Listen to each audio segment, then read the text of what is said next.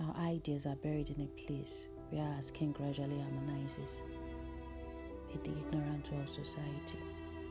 And the news keeps showing us obituary, but not the death of corruption. We are here writing poetry to a country so far away from change, in a community where freedom of speech do not command the full use of our tongue. Our love is hidden in a place where laughter died on our cheeks. As we struggle daily to console ourselves with songs of hope on how we gambled our rights, and the insane meaning behind the lyrics makes us want to kill ourselves.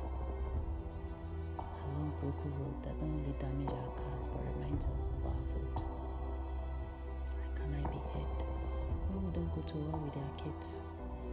And we yell all they counting our fingers about promises they made and the ones they failed. How can I know peace boast of like they are just men bruises? And the talk of crisis do not make us run towards the battle. I know because my daughter would ask me again, Mommy, how did you survive? Can I tell her there's still no light at the end of the tunnel? That is just another flag bearer of procrastination with a spark of no ambition in their dirty hands.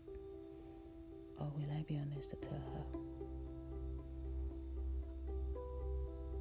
I gave room to corruption. I fed it when it was hungry.